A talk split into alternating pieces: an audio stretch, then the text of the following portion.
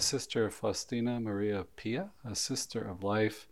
And uh, you're giving our employee retreat this year, a Lenten retreat. And, and your topic is the litany of trust. Mm-hmm. Tell us a little bit about yourself and how, how you received this, this litany. Sure. So, my story uh, actually starts with my mother's story. She grew up Catholic, but not practicing her faith, not going to church, maybe on Easter, Christmas, like a lot of Catholics, but really not encountering God. And she suffered a tremendous uh, pain in her life with her father leaving her family when she was just five years old. And so, really not believing in, in the Lord and His love for many reasons. Um, but then encountering through a little pamphlet, um, which was you know, very soon on in the devotion, uh, St. Faustina wasn't a saint yet, encountering this Polish sister and the revelation that Jesus came to her. And she just opened up the pamphlet one day as a teenager and she read the words of Jesus that, like, let no one fear to come to me. Um, though your sins be as scarlet, they can be washed them away. And, and just this overwhelming conviction of, of truth that washed over her heart was a father's love that she had never known. And she knew that God cared about her even though she had suffered tremendously, she knew that there was a refuge in the heart of Jesus and she desired friendship with him for At the first time point, in her life. She was going to Sunday Mass? No, she was not. And she um, was culturally Catholic, mm-hmm. you know, like just a couple times a year, but no, absolutely no personal relationship with the Lord no real knowledge of Him as somebody that she could speak to or go to or lean on. So that moment really convicted her and it was through St. Faustina's intercession, of course. And so that name for her became very special. So it was something that she looked at, you know, going in the future after she had been married, lingered. You know, I, maybe I would name one of my children Faustina. So I was named Faustina back in the 80s before St. Faustina was a saint. And I remember growing up thinking, you know, why do I have such a strange name? No one knows what this name is.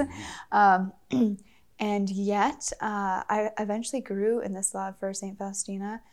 But I think each of us, you know, encounters different sufferings in our lives. And um, my story is the same, you know, encountering something difficult when I was younger. And when we try to, you know, um, wrestle through something that is difficult, God's love doesn't make sense for me. We kind of come against this thing of, you know, where where is God? Um, how do I, um, you know, know that He's real if if difficulties you feel alone in and, and things like that. So for me, I thought Saint Faustina was a little you know, a little bit distant, just like my mom thought Jesus was a little distant, you know. And even reading her writings, she's mystical, you know, going to heaven and hell and, and you know, he's appearing to her. But I found courage through St. Faustina um, to talk to Jesus because I saw that she had a lot of weaknesses in reading her diary, that she actually refused Jesus. Sometimes he'd say, do this, and she would get afraid. And, and I started to see that Jesus was extremely patient with her. He was very tender with her. He was pursuing her every corner. And I thought, oh my gosh, maybe I can talk to Jesus more openly. And that started a beautiful trajectory, um, which landed me in the convent. I really started to listen to Jesus and saw that he had something good for me. And yet, there was still a lot to be worked out in my heart. And a few years into the convent, let me ask oh, you. Sorry. Let's go back a little bit. Okay. I was reading your register interview, and uh, and you were I forgot what you were studying, but you you yeah. kind of had a moment where it was a turning point in your life. Yes, yeah. I was studying psychology, but also nursing. And I really loved nursing in the sense of um, there's something very tangible in helping people in those moments when they need mm-hmm. those physical supports and medicine Yet um, it it was leaving me still wanting. Like this, this wasn't enough for my life as much as I loved it. And I was talking to a priest, and he looked at me. And he's like, "What do you What do you love?" And I was like, "I love helping people." And he said, "Well, we're all sick and dying." And it really stopped me in my tracks because I realized in that moment that as much as I love nursing and and giving people the, the help they need in those frail physical moments, the healing that I really wanted to be a part of and I felt called to was a deeper healing that people felt dead inside. They were crippled inside. They were dying inside. And experiencing God's love and His mercy and that, that personal aspect of His love is what revives somebody. This is life. You know, this is we begin to live um, in a whole new way when we know Jesus. So that moment convicted me in many ways. Um, I and also had still in school at that point. I, I, I also had a moment um, where I guess it was right before that conversation actually that I was very frustrated because I had been praying for a lot of things in my life and God is faithful in many ways but he won't he won't let us rest somewhere unless we're in the right place and I was unsatisfied in in my life and I had a moment when I came back from the hospital one night um, from a clinical rotation and flopped into my bed I was exhausted and really prayed an honest prayer to God. Say, God, I'm I don't know, but I'm I'm really miserable. You know, I'm I feel like I like I'm, I'm just barely um, barely giving myself. I, I I feel like I'm living on the surface of my life. But you so were exhausted more. and working hard. Yes. But you still felt like you weren't giving yourself. Yes, and I had I had a good you know good friends and, and different things were going well, but there was this deep dissatisfaction in my heart that I felt, and mm-hmm. I didn't have the courage to to tell Jesus about it until that one night when I came back. I thought in my bed and praying this prayer, like, I, Jesus, just in case you forgot, these are all the things that I that I want in my life. I want, you know, this is the kind of person I want to marry, and this is the kind of life I wanted to live. And they weren't bad things; they were good things. Mm-hmm. But it seemed all out of my reach, and I had been working so hard, and yet it wasn't happening. And I felt Jesus invite me again it wasn't in words but this experience of yeah well give me those desires don't just hold tightly onto them like give me so one by one i kind of listed each of these desires and gave it to him and i felt like something was being emptied from my internal you know like just emptying it out and in the minutes that followed that i felt this stillness and this silence in my soul that i will never forget i felt this empty stillness and it was almost as if i was saying oh, okay like what now you know what now? And Jesus spoke to me very clear in that moment, something that I, I, I can see kind of salt and pepper through my life, but it was like a real like bang moment where he said, I want you for myself. I want you for myself. Like like that was the answer to my heart's desire. And I knew what he meant in that moment. I knew that he wanted me to give the whole of my life, the whole of my love. And as you know, uh, big of an invitation that was, I was kind of scared, but I felt very loved in his invitation. I felt very free. I felt like he was waiting for a response. And I felt like it was nothing that I was achieving that he was looking at. He was simply looking at me. I wasn't achieving anything for him, actually, you know. Um, but I said yes without knowing what that would look like or feel like because the the gaze almost of his heart was so strong on my on me at that moment mm. that I knew I wouldn't be happy anywhere else. I knew that something of my purpose was lying in this, my, something of my identity. And as soon as I said yes, I, I felt like a crazy woman. but I also felt like a burden was lifted. Right. Yeah. And one of the interviews with you, you was something that was, I can't remember the phrasing, but it was like, it wasn't just like circumstances he wanted. Well, yes. oh, it wasn't, yeah, it was like, it was a call not just to trust in the circumstances mm-hmm, going mm-hmm, well, mm-hmm but the trust, maybe that was more about the litany itself. Yeah, I can say that. Yeah. yeah. that was already a few years into the convent, and um, I had to make a decision, and there was a lot going on that was very unclear and difficult for me. And God had been very clear in different places, you know, discerning entering and, and other big decisions. And this decision was not clear and felt very, yeah, confused. So I was asking Jesus, help me, help me. You know, I was actually praying for clarity. And every time I prayed for clarity, Jesus kept saying, trust me. And I was like, well, that doesn't seem like an answer to the clarity. um, but he was answering it on a much deeper level. And one night, I was praying in front of a crucifix in, in our little room. We have at, our, at the convent just a crucifix on the wall. And I had this little dialogue with the Lord that basically equated to, you know, Jesus, if you just explain what you're doing and what your kind of intentions are in a, in a way, then I can jump on board, you know. Mm-hmm. But right now, I don't, I don't, get, I don't get what's going on, and what good can come out of this or that. And it was as if he really stopped me in my tracks and tenderly but firmly said, "You know, I don't want you to give your yes to a bunch of circumstances. You know that makes sense that you understand. I want you to give your yes to me." Mm. And it was an awakening in that moment of what it means to love and what it means to love God. It was like a recognition of the call of the human heart. This is what I'm made for. Mm-hmm. I'm actually made to say, to be like a living yes to God.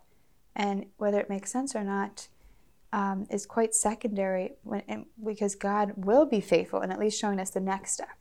And the next step, and that's what he's asking, is more than anything to follow him. Yeah, that just resonated so true to me that we pray if, if this circumstance changed or if this happened, this happened, you know, then I can have peace right. and I can trust God. Mm-hmm. But it's like, yeah, we're trusting in the things and Yeah. not God. You know? and uh, Mm-hmm. he said it was so powerful. So, um, to rewind a second, you uh, you're on the bed and you're exhausted, Mhm. and uh, and then how did you? So you felt this call to Yes. to belong to Him, and then you just started looking at religious orders, Mhm. or Yeah, I had gone to Franciscan University and I had met the Sisters of Life, uh, the Mhm. community that I entered while I was there, just briefly. And so, because I was familiar with them and had heard about them and from Connecticut and they were in New York, um, I had done a lot of pro life type things and at school. Um, there was something of me that felt comfortable visiting them, and the experience of visiting them was like a coming home. You know, it didn't feel like I was at my cousin's house or my friend's house. I walked in and I was like, oh my goodness. I have a twin sister and um, we're very close. And yet there were things that I was talking about or hearing with the sisters there that I felt like clicked. Mm-hmm. And I was just meeting them for the first time. And it's mm-hmm. kind of like this moment of being known that really transpired and the deep passion that was in my own heart to be a mother to souls and to help souls eh, find this life that really awakens um, them to eternity, that awakens them to the, the union of, to God that we're all created for, and to serve in very tangible ways with helping women in need who are pregnant in crisis, but but really finding that deeper life even for them as well Mhm. in the encounter with Christ.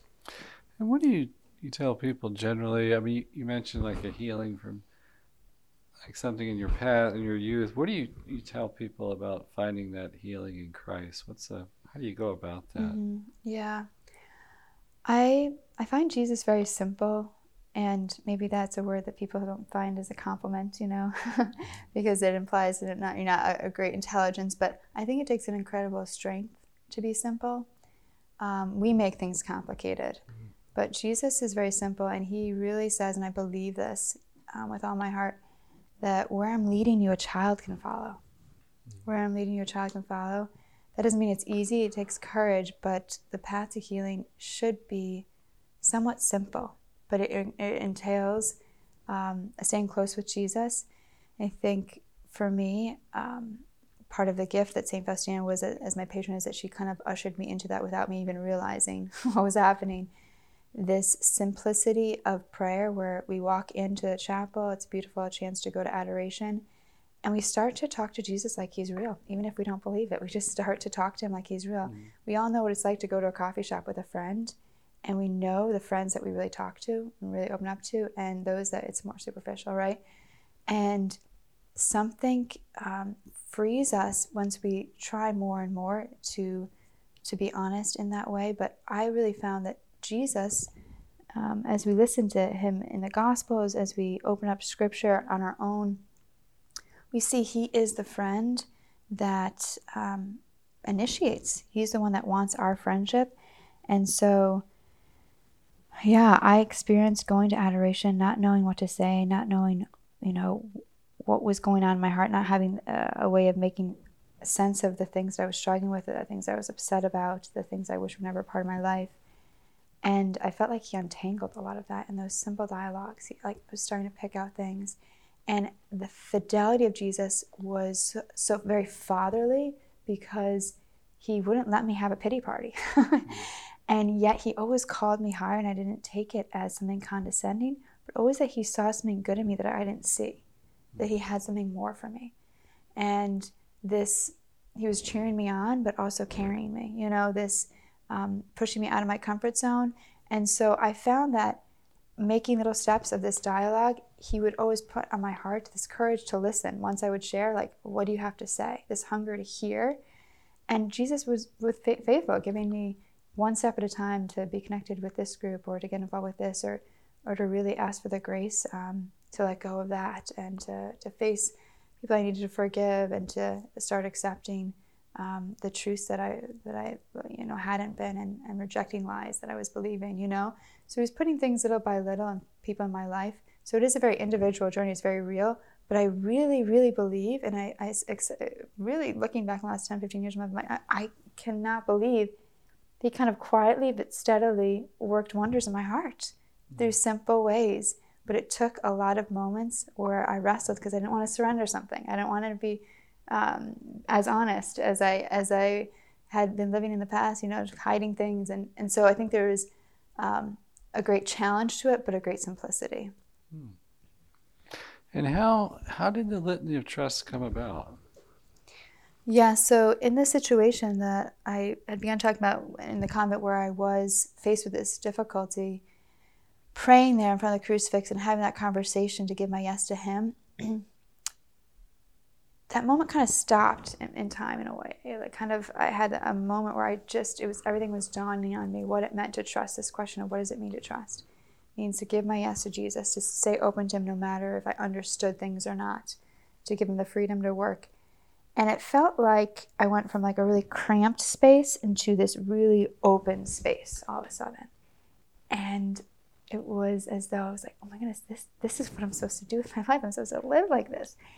And I wanted that grace for other people too. And the same, it was almost like the same grace. It was like, I want I want to live this way, Jesus. And then I thought, oh I want so many people to live this way because you deserve to be loved. You deserve to be mm. loved this way. You deserve the freedom to act in our lives and to fill our hearts and to make us vessels of that to others.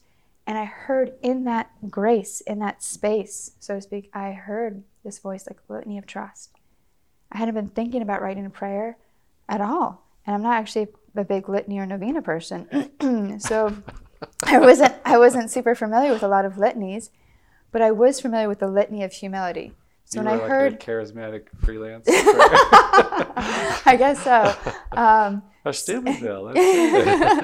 so I recognized, okay, litany of trust. Like that sounds like litany of humility. So I took out my journal. I just wrote litany of trust, and the first thing that came to me was the structure of the litany of humility, where you cast things out, ask Jesus to deliver us, and then to affirm something, to kind of claim something, to fill those spaces that we mm. are then clearing. And so it really was a matter of minutes where I just wrote down things on a list and didn't really tweak much afterwards. A couple I maybe tweaked, but it was really quite seamless in that sense. And I saved it for about a year, didn't show anybody, just praying it because God gave it to me because I needed that trust, you know, and I, I was very aware of that.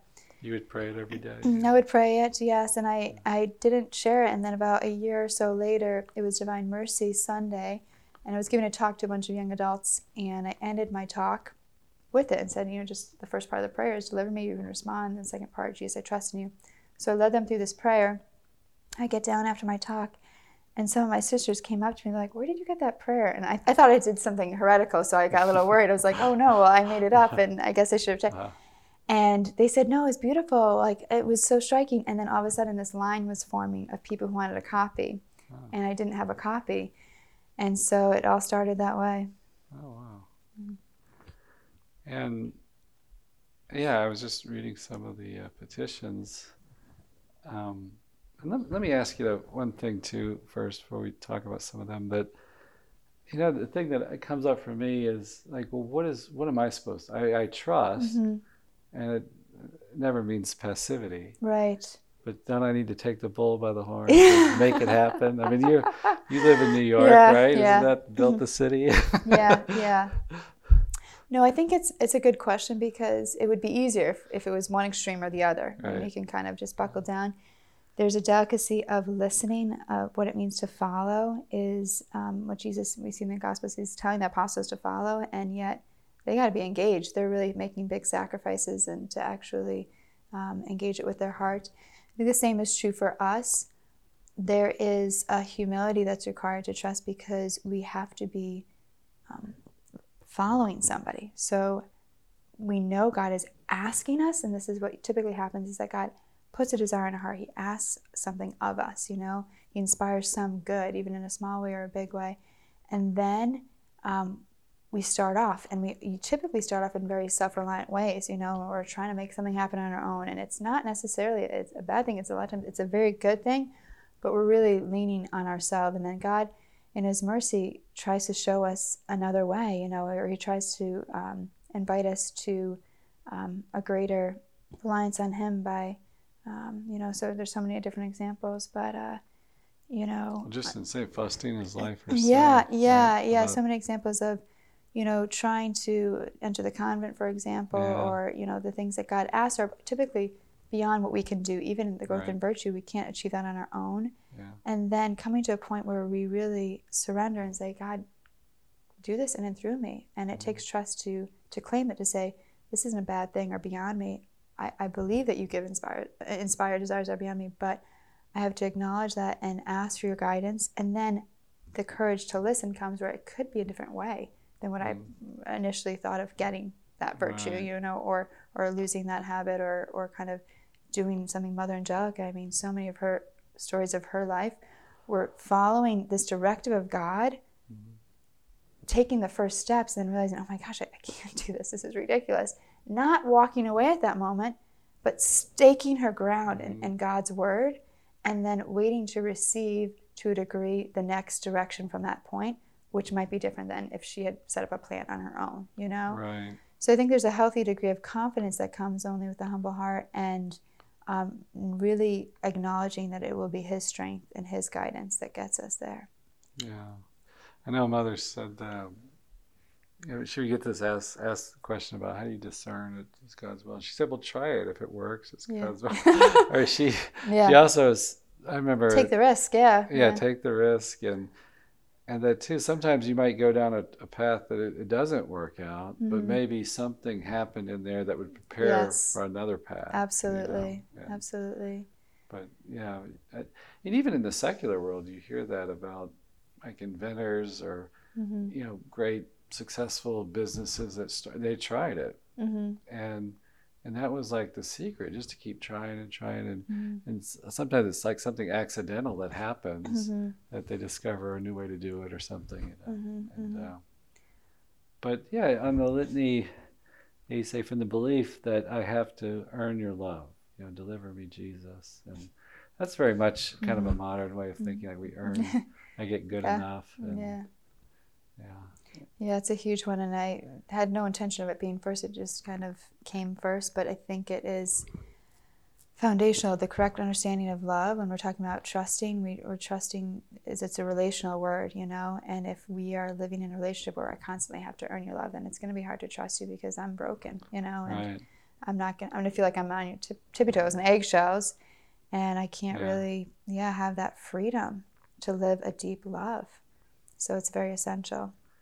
Yeah, I hear that especially like with young girls, like teenagers, uh, the social media, the comparisons, you know, Mhm. endless comparisons, and, Yes. and they feel unlovable at the end of the day Mhm. because they can't live up to whatever Mhm. these standards are. Yes, and of course, I mean this comes into play in a powerful way too when when there we are striving for healing because God can be speaking the truth to us. He can be um, really leading us in a beautiful way. But if we have certain lies that we are clinging to, maybe unconsciously that I am unlovable, then we won't recognize that. We won't receive that.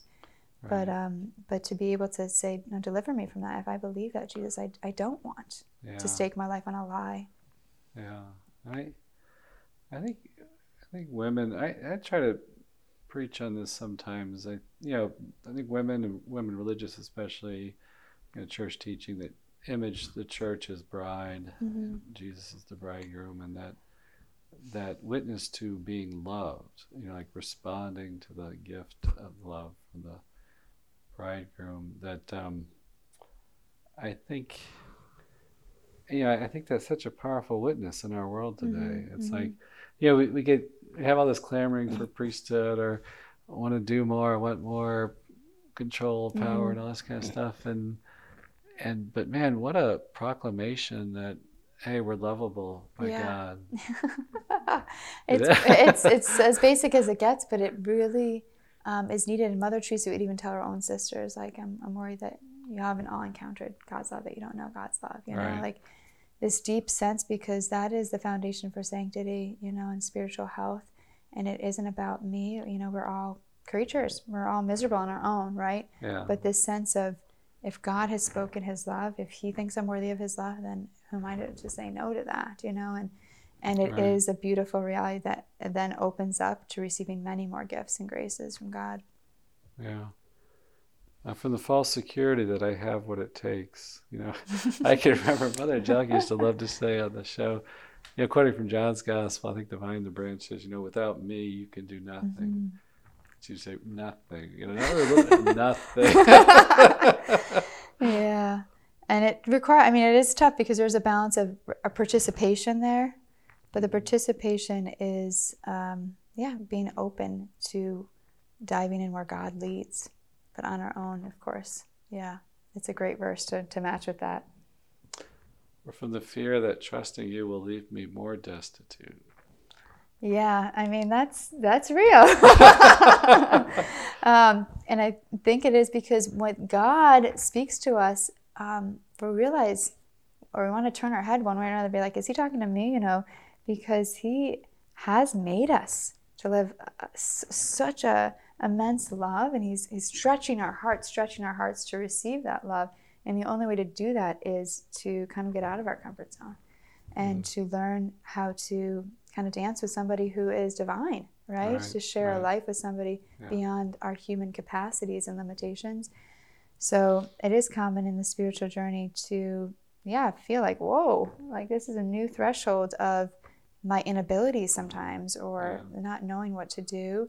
And at first that's scary. We feel like we've maybe gone on the wrong track, but God can allow that. It doesn't mean that He's not there, but it means that He's powerfully there and many times so that we learn how to invite Him to live more deeply.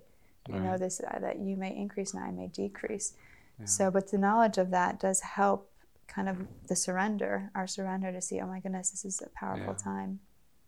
And I think, yeah, as religious too, it's like you get, you go further along, you're like more of a misfit into the world. It's like you can't. and I think too, like with women religious too, it's like, you know, you get past the point of being able to have children, you know, Mhm, you're mhm, committed, mhm. and it's like, you Mhm. know, these maybe these options or whatever have diminished and all this. And it's just a real surrender. You know, I feel like like religious priests, you know, we can maybe go become a diocesan priest or something, Yeah. you know. But it seemed like there's a special vulnerability in women religious that you all model. Yes, yeah, the, the fidelity of Jesus to us, and it is astounding. Yeah. Uh, from all suspicion of your words and promises. Yeah, I think for yeah, a lot of a lot of the culture today there is this sense of, oh yeah, you know, I'm a spiritual person, but I'm not religious or I'm not a church person. This sense of Jesus has strong words that he says. He has strong guidance. Uh, obviously, he has a personal space that is very tender, and there's a, a great outpouring of his mercy for us individually. But the minute that somebody is, you know, kind of has anything spoken in a more direct way, where Jesus really does call us to a higher standard of living and how we love our enemies, especially um, the way that we are supposed to be merciful to others, it is extremely hard to hear those Mhm. things in a culture that that is listed as you know blacklisted as my, my you're stepping on my freedom, you know. Mhm. Uh, meanwhile, true freedom comes through um, a rightly ordered love, like this committed love that upholds not only the other, but upholds my own heart, the sacredness of love. This is a sacred space and it needs to be protected so that it can flourish. So I think we're all, we all have a little wrestling to do with, you know, wait, I, I want to live this way and Jesus is imposing something on me, Right. quote unquote, you know, and seeing that actually Jesus, what he says is for me. It actually is for my flourishing and I'm a slave to sin. It Mm-hmm. has like dehumanized me. And Jesus speaks to me like the good shepherd. I know mine and mine know me. Like I Mhm. recognize who I am and my dignity in his words and promises. Yeah. I heard a Protestant minister say one time, you know what believers and unbelievers have in common? What's that? They both don't trust Jesus. Oh, whoa, whoa, whoa, whoa. I mean, there, yeah, I find that's true. yeah. From the rebellion against childlike dependency on you, deliver me, Jesus. hmm It's yeah, it's a it's a big one. There's like a war on the child, yeah. childlike trust today. Yes, yes, and I think for me, um, when we know that God is a merciful Father, the necessary spirituality that follows is childlike trust. Yeah. You know, we can see God as a merciful Father, um, then then we want to be His child. Then we yeah. want to trust Him but of course, many experiences of dependency haven't worked out well for people in their life. And, you know, like we've all experienced moments where we've been let down. So those words can immediately put a crinkle, you know, we're like, oh no, like I don't want to depend on another. You know, I, I mm-hmm. feel safe being independent and relying on myself. Um, yet Jesus is the one that we need to be dependent on, and, and that will kind of restore that trust to say, Jesus, you know, um, I yeah I've been hurt in these ways, um, and He can He can fill what what our hearts have been lacking, you know, and what we've lost. He He has nothing has been lost on Him. So I think. Uh, of St. Paul, who I kind of wrote in a, my book about this chapter, he was, you don't think of him as a child, but that's what he learned to be because he was going about serving God in his own way. And there was a crazy zeal in his heart, a passionate soul, and yet he was rebelling against following and receiving this new, you know, person that came to the scene that was going to change his way of doing things. It was hard for him to receive. And so, encountering Jesus, he became like a child, but he didn't lose any of his zeal. There's something still fierce about him, right. but he becomes one who depends, you know, who, who is radically available to be led. And so that is is not this weak kind of non-thinking, kind of naive childlike dependency, but one that really uh, allows the power of God to come through. Uh, so I think yeah. he's a great example of that. I know I started paying attention sometimes too, like all just all the fights and stuff he got into. you know, and it's yeah. like, you know, it, it led him right into the lion's den, you know, and he never backed down. And yeah. it's like, so yeah, he got more fierce probably. Yeah, yeah, you're right. He knew who he was. Well, maybe maybe could you pick one out? I mean, we mm-hmm. talked about deliver mm-hmm. me's mm-hmm. and the stuff now that we're going to embrace. Mm-hmm. Is there one or two that that you really like or? Uh, Oh yeah, I think my favorite one from the whole litany is is definitely towards the end. It's that you are my Lord and my God. Jesus, I trust in you. I just love that one. I mm. absolutely love it. I love it so much. I love that I can say that. I love that I can say that He is my Lord, that He is my God, and I think anybody that's received like the love of God and the grace of God, it's just it will never be the same to not you know to, mm-hmm. to just say God, but it's like my God. I just mm. I always love that. So I could pray that over and over again. I yeah. really could. It's like um, we have a um, place we can worship, we can rest, yeah, kneel down. And we're made for that worship. Yeah. We're like and I feel like the longer I've known him, the more I know that he deserves everything, that he owes me nothing and he's given me so much and so that experience um, is like nothing else. There's there's nothing else that makes everything make sense. Um, whatever happens in my life, uh, whatever comes down the future, what whatever I haven't still sorted through in my own heart, He's my Lord and my God, and that is such a it's such a sturdying place. It's such a freeing place, and it's so worthy. It makes me not think about myself. We all want to be right. kind of stripped of our kind of selfish um, thoughts and and I love it. I love it. And that I am your beloved one, right? The two of them together, I think, is is powerful. That praying that in a day where you really felt like, wow, I didn't live it faithfully as, as I would have liked, but this sense of giving God our imperfect days, giving God our imperfect love, and Him receiving that because we're His. Right. That doesn't get old to me either. Yeah. It doesn't yeah. because uh, to the day that I die, I'm going to be struggling, and yet God, He isn't um, thrown off by our frailty. He is drawn to us. He is faithful to us. He treats us today in the same way that He, he looks at us in heaven. He sees the fullness of what we are being um, called to live, and He treats us with such a reverence that uh, that reminder just deepens and it becomes more and more our own reality. Yeah.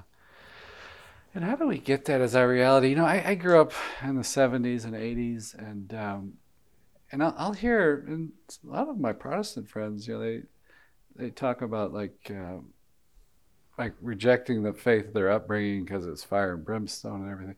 And maybe for Catholics it'd be more like the 50s or something that was a harsher message or something. But I like Sure. that's all I ever heard growing up was Mhm. love, love, love, love, love. But it didn't it didn't like really yeah. it wasn't like a real experience for me. Yeah. Like I'm the beloved or you know Yeah. God really does love.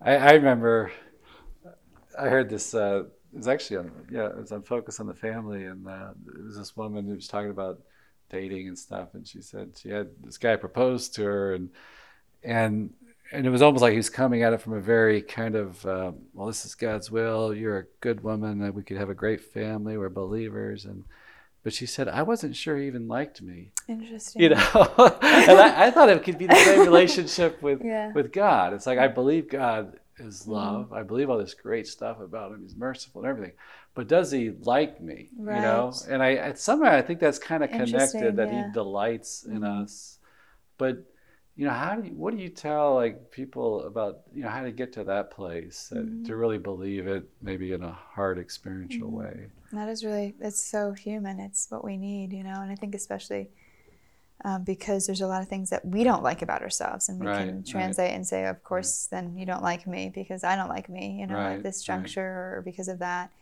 Um,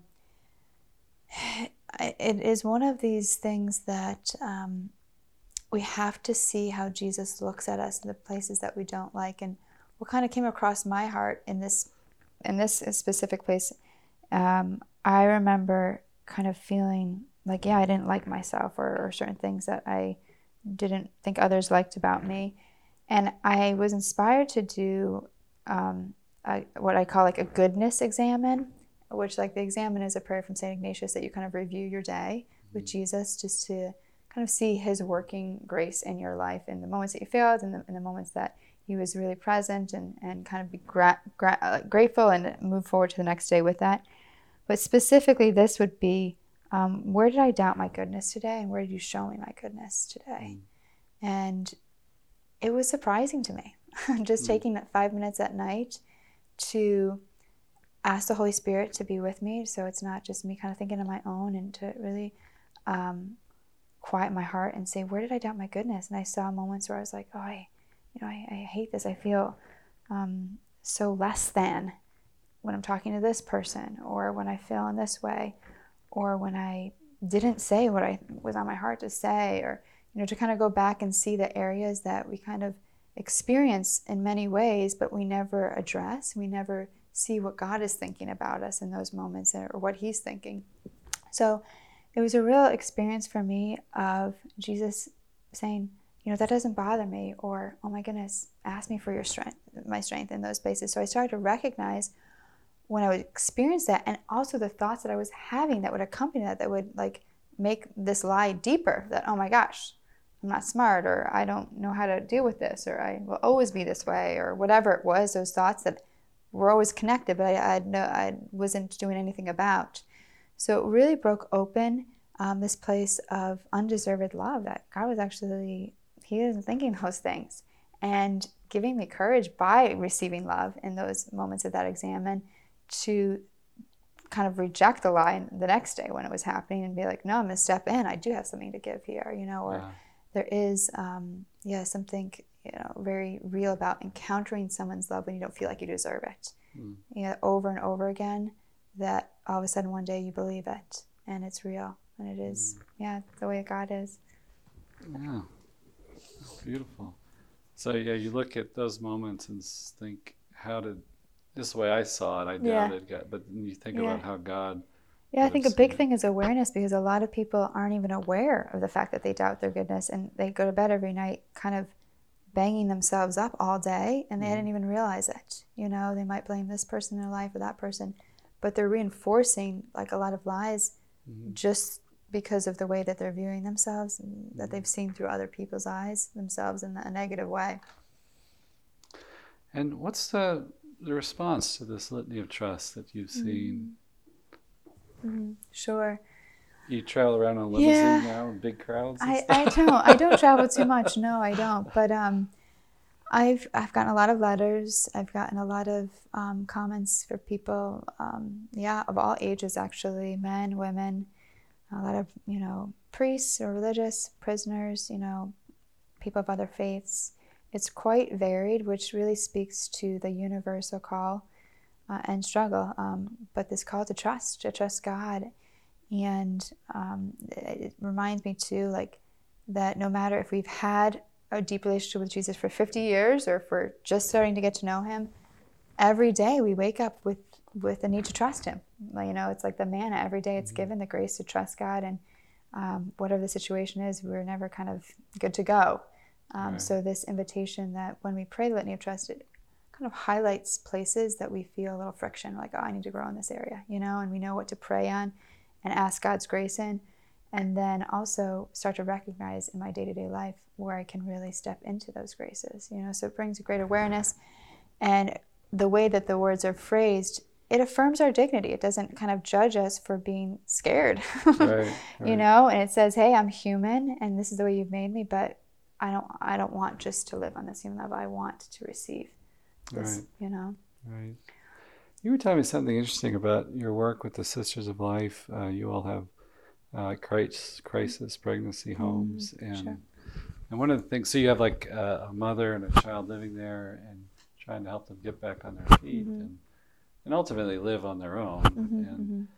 and that you try to awaken them a sense of their ability to be mothers yeah tell us about that yeah sure well god is so playful and um, wonderful in many ways but uh, yeah so many of the women that come to us um, in these crisis pregnancies are find themselves in their search for love they find themselves really devastated you know um, in a situation of a relationship that's really less than what God desires for them.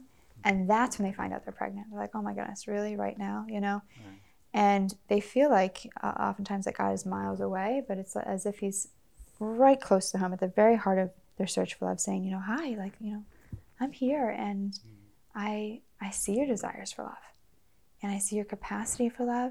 And I'm reaching out to you this little life that I love you and I believe in your ability to love and even if they don't see that in the moment, that is a strong word of God's presence with them and uh, an entrustment of something extremely precious, right? This new little mm. life made in His image. And so, if that's what God is speaking, then as sisters and you know, as fellow you know sisters and brothers in the way, we can recognize, my goodness, then I believe in that capacity. It's there. Mm-hmm. It is there, and to help her see the gift and the beautiful, unique love of her heart has been a huge um, pathway for her to embrace then her new role as a mother and give her the strength to love her child. So I like to think about it as like a song that God, the Father, is kind of this master composer, the unique genius that he is, and writes this song, sings this song. A song comes from a place of the heart, sings a song, and that's each person is this unique little song that he loves to sing and he wants to be heard and yet we lose sight of, of the beautiful gift of the song that our life is, you know, and and yet encountering another as we encounter these women, just to receive them in their moment of crisis, to get to know them, not to approach them as a problem to be solved, but rather a gift to be received. We just kind of receive them and their personality and what their desires are, and we kind of try to mirror back and sing back the song that we that we hear, this beautiful song yeah. of her heart, and it awakens in her, like you were saying, the strength to say, "Oh my goodness, I am known, I'm loved, I'm good," and therefore I can rise to the challenge of right. of giving my love in a radical way, in a sacrificial way, and it's worth it. Right. And with that, yes, comes a, a beautiful grace to to continue living that. Right, and I I think in the abortion debates, sometimes you hear from the like the pro-choice side, um, you know, that it's unfair that you know other people making decisions that they would have to have this child, and and I, I feel like you know we have trouble articulating the great gift, the entrustment, mm-hmm. the responsibility yeah. that women have. Mm-hmm. They're entrusted with this gift. Yeah. And um, it's hard to i don't know sometimes i think it's kind of hard to make that case in a secular kind of very yeah. contentious thing but it it's like you know it, it's like a different level of values it's like in the civil sphere we're talking about a lower level maybe but if you say, well, the gift of life, that this is entrusted to you, and mm-hmm. you have this opportunity to do something so incredible, mm-hmm. being a mother or something, and it, and you know, you don't want to minimize their struggle, suffering, circumstances. Sure, sure. But um, yeah, I just find it hard to articulate sometimes. Yeah, no, it is hard because, and I would say this is is um, very true because hearing someone's story, which uh, we have the privilege of hearing the, the whole of their story, there is so much fear because there has been abandonment and betrayal mm-hmm. and a real loss of those around who should be there at a time like that. So it's extremely understandable why would somebody would scramble at that right. moment and hide and a lot of decisions uh, that all of us make that we regret are, are motivated by fear, you right. know? But that's the beautiful gift that we have in each other that God desires us to reach out in places of fear. And this is what's so heroic about these women that they did reach out in some way um, for help. And God has been abundant in showing them, my gosh, like this is a huge privilege and gift that. Yeah, you know, and they, they feel the burden in a mm-hmm. particular mm-hmm. way, yeah, and it's, it's like this call to walk on water, mm-hmm. right? Mm-hmm. and but yeah, like yeah. the community should rise up. Certainly, the man mm-hmm. involved should mm-hmm. rise up. And yeah, well, we really realize that relationships are more important than answers or even resources. You know mm-hmm. that the human heart needs others that are an ongoing form, an ongoing relationship, and that is a difficult thing um, to commit to, but it is something that yeah, it's, it's, it's testimony to the beauty of the human heart. You know yeah. that we can't just feed each other kind of physical needs, but but there is that flourishing when a relationship is formed and supported. And it's interesting you were sharing with me your, your superior mother Agnes studied psychology, got a doctorate, mm-hmm. taught at Columbia, and did her research in attachment, like mother-child bonding, yeah. attachment, and what fosters that. Yeah, so she had studied psychology and specifically was looking at what makes a mother a good mother and how, how can mothers rise to challenges, especially with children with special needs and who need more attention. And and she had looked at that and studied that, thinking, you know, maybe it's, you know, um, you know, could it be financial stability helps that? Could it be a man who's really involved in the home that she is, you know, married to or whatever? And yet, the striking thing through her study was um, confirmed, and through other researchers as well, that helps a woman really embrace this and live it to the fullest was knowing that she was loved by her husband and kind of affirmed in her maternity and being delighted in in that simple way really unleashed a strength to to do very difficult things very demanding things sacrifices. And yet it's so simple. It's extremely simple. So there's been a real window that our community has um, been blessed by because it is hard but yet we're not counselors, you know, we're, we, we don't have all these, you know, professional gifts, mm-hmm. but that, that God has asked us as sisters to love people. That's what we are given. We're going to bring them to the Lord and love them. Mm-hmm. And so to really be um, that support that believes in their goodness, believes in their capacity, is what they need mm-hmm. to mother their child. And it is, it's been effective, very effective, you know, and it's what we all know as sisters too is like I need to receive the love of Jesus from me from Him, right. so that I can then say yes to Him in big ways. Um, that is very central to our own understanding of our relationship with Jesus mm-hmm. as well. And would you mind telling us this, the story of Mother Agnes and mm-hmm. her mother? I think it's such a great mm-hmm, story. Mm-hmm. Sure, yeah, it is a great story. Um, very inspiring. So Mother Agnes, um, her mother and father met when they were teenagers and um, fallen in love, beautiful relationship. But then her mother found out that she was uh, actually was diagnosed with tuberculosis, and this was in the time when it was incurable. So it was almost as if she was getting um, a death sentence, and it was very shattering. Because of her really selfless love for this man she was dating, she decided not to tell him thinking that, oh, if she told him, maybe he'd stick around with me and it would be kind of a drab life, you know? But maybe he should get married and feel free to, to go elsewhere, you know? So she broke up with him, didn't tell him. She's like 20. Yeah, right? she's young. Or, yeah, yeah, 19, you know. And so years go by and the suffering is intense, it's real. And her faith really deepened through it.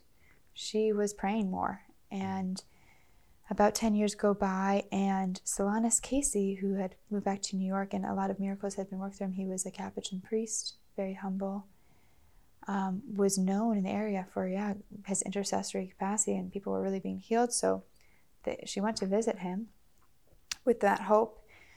And she told a little bit about her story to Solanus Casey, and Solanus Casey listened, and he said something very simple. He said, Is God asking too much? Is this too much for you, you mm. know?